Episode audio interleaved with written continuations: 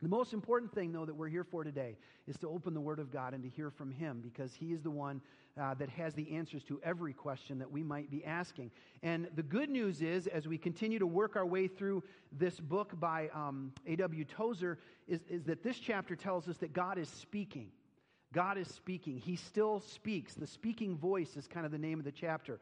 Uh, I want to just draw your attention um, back to the first part of the Bible. I, I, don't feel like I've got a sermon in me today, but we're just going to kind of sit down in a scripture and we're going to walk through these concepts, and I'm going to do my best to share them with you without losing my voice.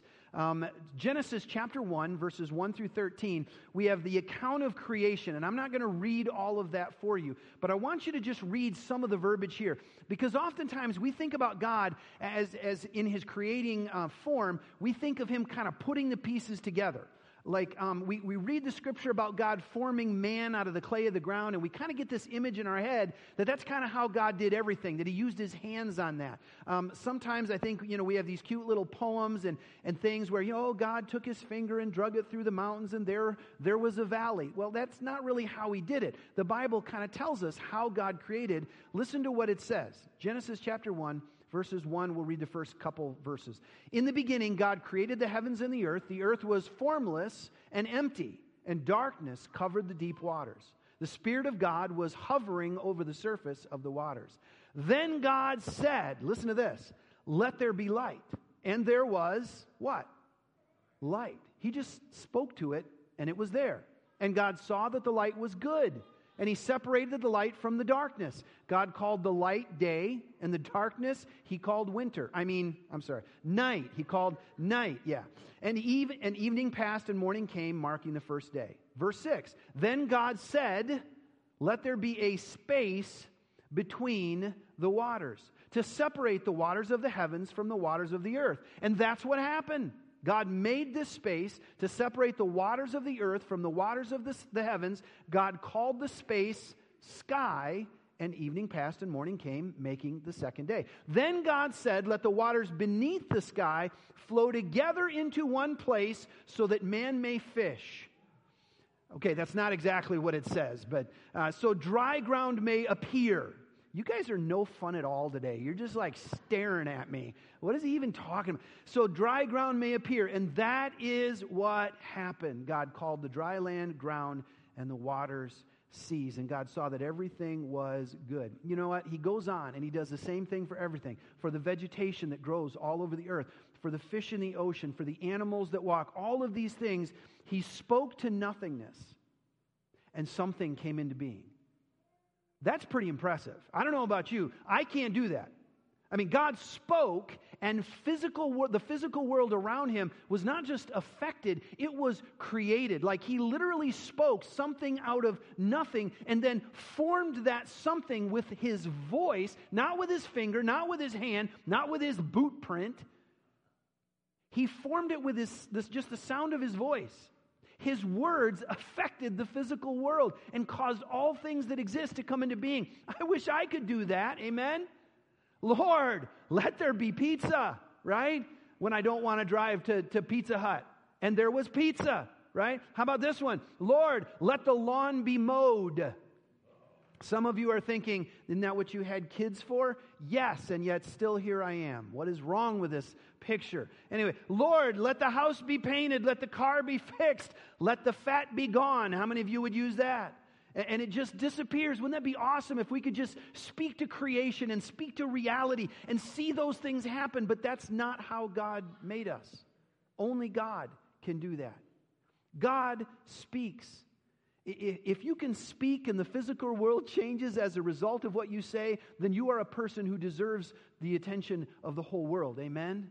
And friends, I believe we need to listen. God spoke in the beginning and all things came to, into being. And, and the speaking of God, the, the fact that He continues to speak, has been a reality throughout history. He is not only present, but He is speaking, and His words have gone forth since the very beginning of creation. And, and in the Old Testament, they looked at the words of God and they saw them as wisdom.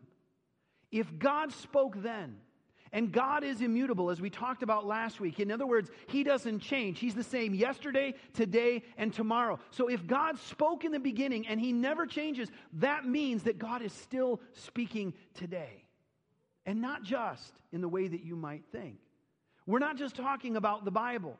I know when I say God speaks immediately, you're like, well, of course He does. We have the Word of God right here before us. It's right here in my leather bound, paper filled binder, which none of you carry anymore, right? It's actually, it, there's one. Thank you, Walt. The, most of us have it in our devices these days. And you know what? It is no less sacred in there than it is in a binder. It's a little easier to find stuff, actually, but every once in a while there is definitely something to thumbing through the pages. There just is. Listen, I'm not just talking about God's Word. God's Word is important. But unfortunately, because it's written down, it, it sits within the boundaries of that binder. You know what? The Bible does you no good at all unless you do what? Open it you know what? God is still speaking in addition to the word, but in relation to the word. He still speaks the same things and, and they go together. But God is speaking, and if He spoke then, then He speaks now. And, and if God speaks today, then there's two questions that we need to answer. The first is this How does God speak? Wouldn't you love to know? Wouldn't it be awesome if God always spoke the same way so we'd know what to count on? Like, wouldn't it be great if all of us had a burning bush? I mean, not a literal burning bush, but some kind of way that God speaks to us where His will was absolutely clear every moment of every day. I would love that. I would love it if God would just give me a memo every morning of the things He wants me to do so that I'd be clear on that and not mess the day up. But God doesn't do that. How does He speak? Listen to what Tozer says. This is kind of a long quote, but it's a good one. Listen to what he says. He said, It is important that we get still to wait on God. In other words, stop moving, right? Isn't that's hard for us today. It is important that we get still to wait on God, and it is best that we get alone, preferably with our Bible outspread before us. Then, if we will, we may draw near to God and begin to hear Him speak to us in our hearts. I think for the average person, the progression will be something like this. I love this part. He says, Hey, this is how it might look for the average person. Pay attention. Here we go. First, a sound as if as of a presence walking in the garden. In other words, like Adam and Eve heard God walking in the garden, he's saying that might be the first sound that you hear. That's wonderful imagery, okay? Then a voice, more intelligible, but still far from clear. Then the happy moment when the Spirit begins to illuminate the Scriptures, and that which had been only a sound or at best a voice now becomes an intelligible word, warm and intimate, and clear as the word of a dear friend. Then will come life and light, and best of all, ability to see and rest in and embrace Jesus Christ as Savior and Lord and all. Man, I don't know about you, but I love the way this guy writes words. Amen? What, what, an experience that would be to hear the rustle in the distance, to hear the sound of a voice, to begin to see the things that we read on the page come to life as if they were spoken directly to us because they are. And to end that time hearing the very voice of God. That's Tozer's version of what may happen if you really invite God to speak. There's another version that I read years ago. I once uh, studied a book called Experiencing God. Anybody remember that? It was from the Baptist press. Those Baptists, they like to get things, you know, right lined up. So I figured if I borrow that, you know, Tozer gets all you heart and soul people. This will get all you intellectuals, all right? Here you go. Um, according to Experiencing God and Henry Blackaby, he says this God speaks by the Holy Spirit through the Bible, prayer, circumstances, and the church to reveal himself, his purposes, and his way. So God speaks by the Holy Spirit, the person of the Godhead that is the Spirit that lives within us, that is our comforter, our guide, our constant companion. God speaks by that Spirit using the mediums of the Bible, of course, prayer, circumstances, and the church in order to speak to us and help us to understand what he's trying to say. Now, here's the important piece of this. If God is really speaking to you through these things, they will agree. That's why you need more than one source. That's why you need to hear not only from my per- personal prayer time, but maybe also from the Word of God. That's why when you hear God speak, it shouldn't only be something you concluded from a circumstance of your life, but maybe some uh, saint of God that you know from the church will confirm that for you by, by hearing what you say and, and bringing that back to you. And by the church, I want you to understand, I don't mean that just anybody in the church will do. because not everybody who is in the church is following Jesus. Can we agree on that? Now, everybody in the church, whether they're following Jesus or not, is welcome here. And we love the fact that some of us are on a journey that hasn't all started and ended in the same place. Some of you are not quite there, some of you are over the hill. Some of you are getting there. We, we love that. But listen, you need to find a, a part of the church, a part of the community of faith that you can trust. People that are exhibiting the fruits of the Spirit and their lifestyle exhibits the fact that they are following Jesus and, and seeking His plan and His will. And if you surround yourself with those kind of people, then they can help confirm to you does that sound like what God would say? These things are important. It's not enough just to go, wow, this happened, therefore I go. You need to hear the whole counsel of God from His Word, from prayer, from the people around you that you respect and trust are following Jesus for themselves. These are all important things. God speaks through these things.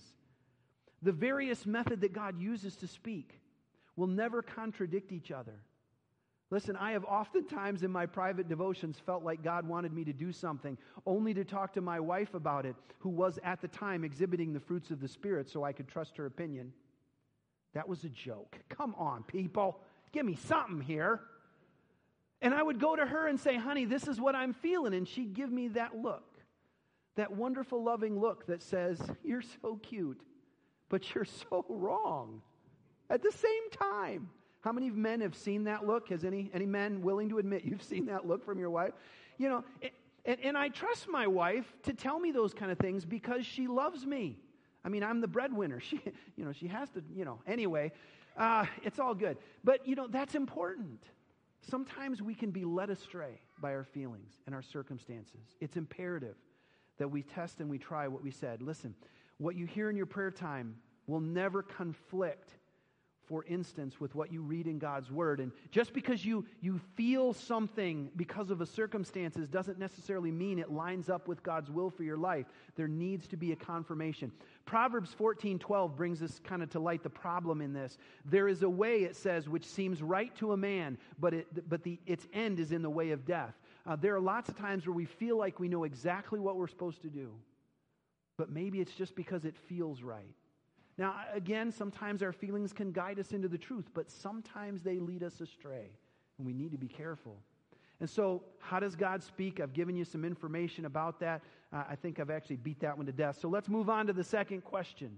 The second question is this um, not just how does he speak, but what is he saying?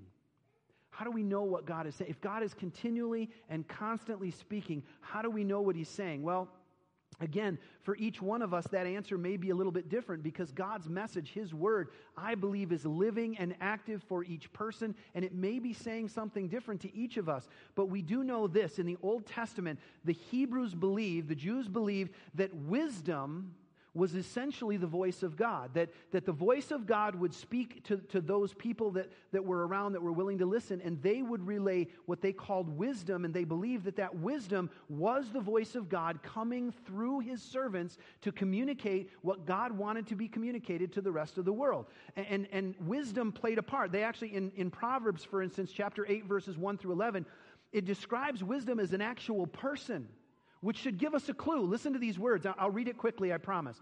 Listen as wisdom calls out, it says. Hear as understanding raises her voice. On the hilltop along the road, she takes her stand at the crossroads. By the gates at the entrance to the town, on the road leading in, she cries aloud. In other words, wisdom is trying to get your attention, in case you can't figure that out. I call to you, to all of you. I raise my voice to all people. You simple people. Use good judgment. How many of you wish that was America's motto right now? Amen? You simple people, use good judgment. You foolish people, show some understanding. Listen to me, for I have important things to tell you. Everything I say is right. Now remember, this is wisdom talking. This isn't me. This is wisdom saying these words according to the problem. Everything I say is right, for I speak the truth and detest every kind of deception. My advice is wholesome. There is nothing devious or crooked in it. My words are plain to anyone with understanding, clear to those with knowledge. Choose my instruction rather than silver, and knowledge rather than pure gold. For wisdom is far more valuable than rubies.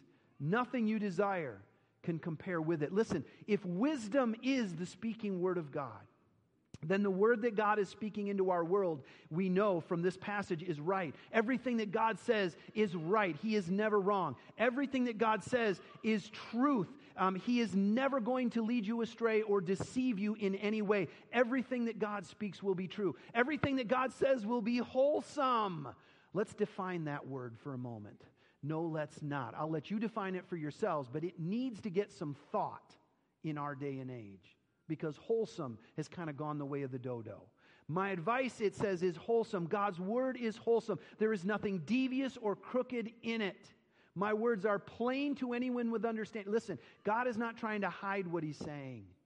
When he speaks, he wants us to know. He wants us to hear him, clear to those with knowledge. And, and finally, he says it's more valuable than anything else, pretty much, that you could ever have. Wisdom, the voice, the hearing, the word of God is valuable. Friends, God is speaking. I believe that with all my heart. Tozer says that the tragedy is that our eternal welfare, our eternal welfare, depends on our hearing, and we have trained our ears not to hear. What does that look like? Well, here's the imagery that kind of came to my mind. I, I, I kind of thought um, about a restaurant. You know, I, we last night after Jordan's football game, we always end up downtown at one of the restaurants there. His whole team goes there. the wait staff either loves us or hates us. I can't quite tell yet. Um, but we walk in there and we take over the whole restaurant, and there's just people eating everywhere. And as I was thinking about this last night, I thought about us sitting at our own little table here, having our own little conversation with 57 conversations happening around us. You've been in that situation, I would assume. You've been in a restaurant where there's just lots of people talking all the time. And it occurred to me that when I go to a restaurant with my family or even just with my wife, I have somehow managed to find the ability to only hear the conversation that's happening at my table. You know, at, at a table over this way, there could be a young couple that are deeply in love with each other. And you can tell that because if you were to hone in on their conversation, you would discover that they're both sharing the, the deepest love of each other's heart with each other over the dessert that they're sharing. Makes you want to puke, doesn't it? I mean, it's so beautiful. It's so beautiful. And, and, and, if you were to listen to that conversation, you might hear it. Over here, there might be a young mother, you know, who basically is trying to explain to her children what behaving in a restaurant actually means. And she's about to lose her mind in the process. And if you were to hear that conversation, you would, you would probably be able to identify with her. I, I certainly can.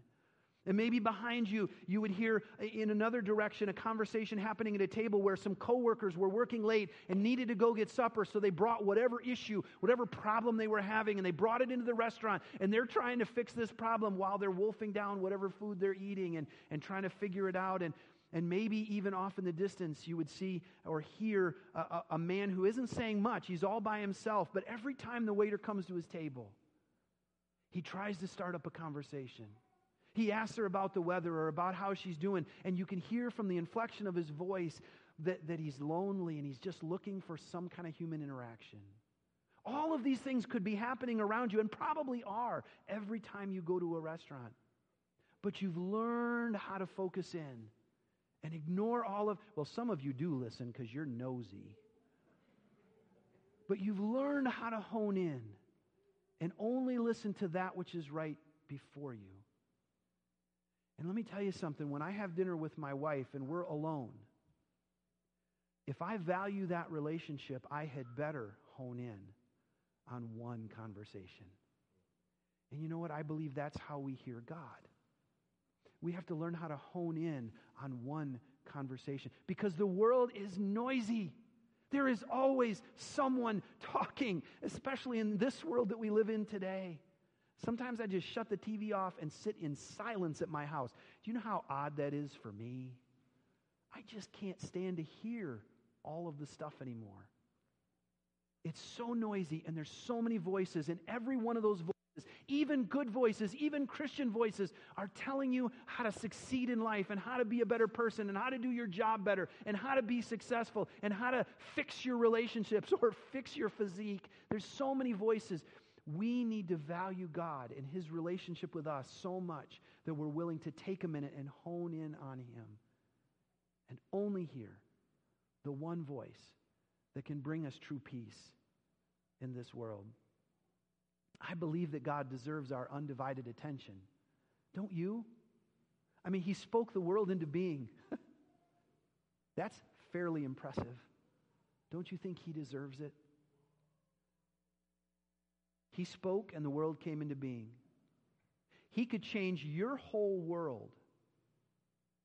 He could change your whole world with a word. Are you listening? Would you pray this prayer once again with me as I read it aloud? This is from Tozer's book, and again, it's not intended to replace your prayers, it's meant to be a starting point. But let's pray this together. Lord, teach me to listen. The times are noisy, and my ears are weary with the thousand raucous sounds which continuously assault them. Give me the spirit of the boy Samuel when he said to you, Speak, for thy servant heareth. Let me hear you speaking in my heart. Let me get used to the sound of your voice, that its tones may be familiar when the sounds of earth die away, and the only sound will be the music of your speaking voice. God, I pray for each person who is here in this room today, and for those that are hearing the sound of my voice elsewhere, whether it's over the internet or through a recorded message, whatever it might be, that you would give us a passion to hone in on the conversation that, that you are always trying to have with us. Lord, it's a conversation that we can learn to listen to even as we're going about our daily business, but it is best heard when we stop for a moment and, and we quiet our hearts and we listen only for your voice. God, I pray that you would help us to slow down and be quiet long enough to hear what you have to say. And may the words that you say to us not just fall on deaf ears or, or deaf hearts. May the words that you say to us penetrate deep into our being and recreate in us the image of Jesus so that we can live like he lived and love like he loved and, and serve as he served. God, change us into him because we are willing to listen for your voice and obey. In Jesus' name we pray. And all God's people said, Amen.